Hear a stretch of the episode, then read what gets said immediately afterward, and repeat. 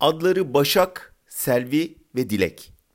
Bu üç kadının bir tiyatro etkinliğinde buluşması sosyal medyada kıyamet kopardı.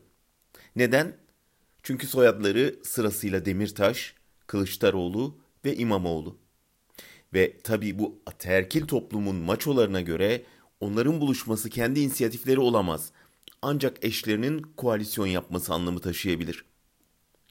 Lafa gelince cennet anaların ayağı altında filan.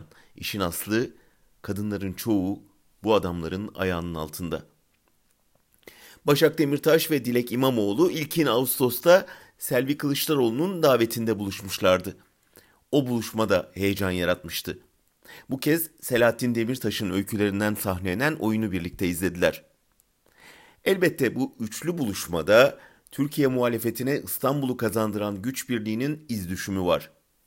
İktidar o güç birliğinin verdiği hasarı aklından çıkaramıyor ve ne yapsa insanlara Demirtaş'ı unutturmayı, İmamoğlu'ndan soğutmayı, Kılıçdaroğlu'ndan uzaklaştırmayı başaramıyor. Ama bu son buluşmada bunun da ötesinde bir kadın dayanışmasının gücü kendini hissettiriyor. Hem muhaliflere verdiği moral hem iktidarda yol açtığı panik gösteriyor bunu. Çünkü biliyoruz ve biliyorlar ki halen Türkiye'nin en diri muhalefeti, en sağlam duruşu kadınlardan geliyor.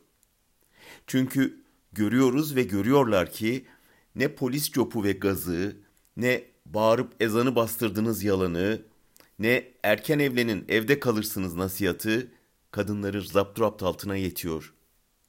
Çünkü biliyoruz ve biliyorlar ki bu üç kadının arasında doğan güç birliği tabanda da sağlanabilirse Türkiye'de bir büyük dönüşümün kapısını açabilir. İktidardaki öfke ondan, muhalefetteki umut da onda.''